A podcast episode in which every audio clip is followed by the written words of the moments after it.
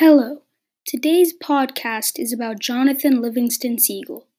The title of today's episode is Issues Concerning Jonathan Livingston Seagull and Myself.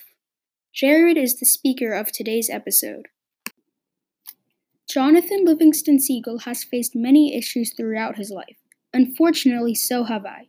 Here are some of the issues that I, personally, have faced during middle school. Sometimes I stress over my grades. If I work harder and ask for extra credit opportunities, I will have nothing to stress about.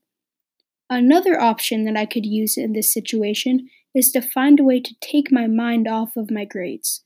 Another struggle I have during middle school is that it is hard for me to focus in class.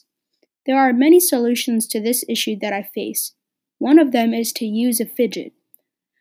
Another option I have is to sit far away from my friends so they don't distract me. Finally, I get angry at the kids in my class. One option could be to avoid them. Something else I could do is try to work things out with them. Lastly, I could attempt to ruin their day so I would be happy that they were sad. This kind of thinking, he found, is not the way to make oneself popular with the other birds. Bach 1. Jonathan Livingston wants to do what he loves, but it causes issues within the people around him.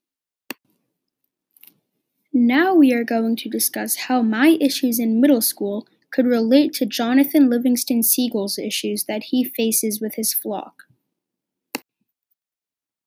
Jonathan Livingston Seagull's issues related to the people surrounding him and what they wanted from him. One of Jonathan Livingston Seagull's issues was that he wanted to explore his limits, but his parents didn't want him to. One of my issues is that I want to spend time playing video games all day, but my parents want me to get good grades. This is why I am stressed about that. Both of our problems relate because they are both about what I want or Jonathan Livingston Seagull wants, compared to what the people surrounding us want from us.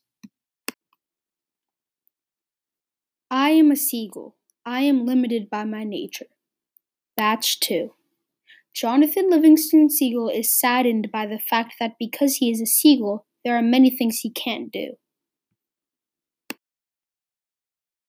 Jonathan Livingston Seagull's problems, even though he may be a bird, can relate to my issues, even though I am a human. Thank you for listening to today's podcast, spoken by Jared. The next episode will be about empathy and what empathy truly is.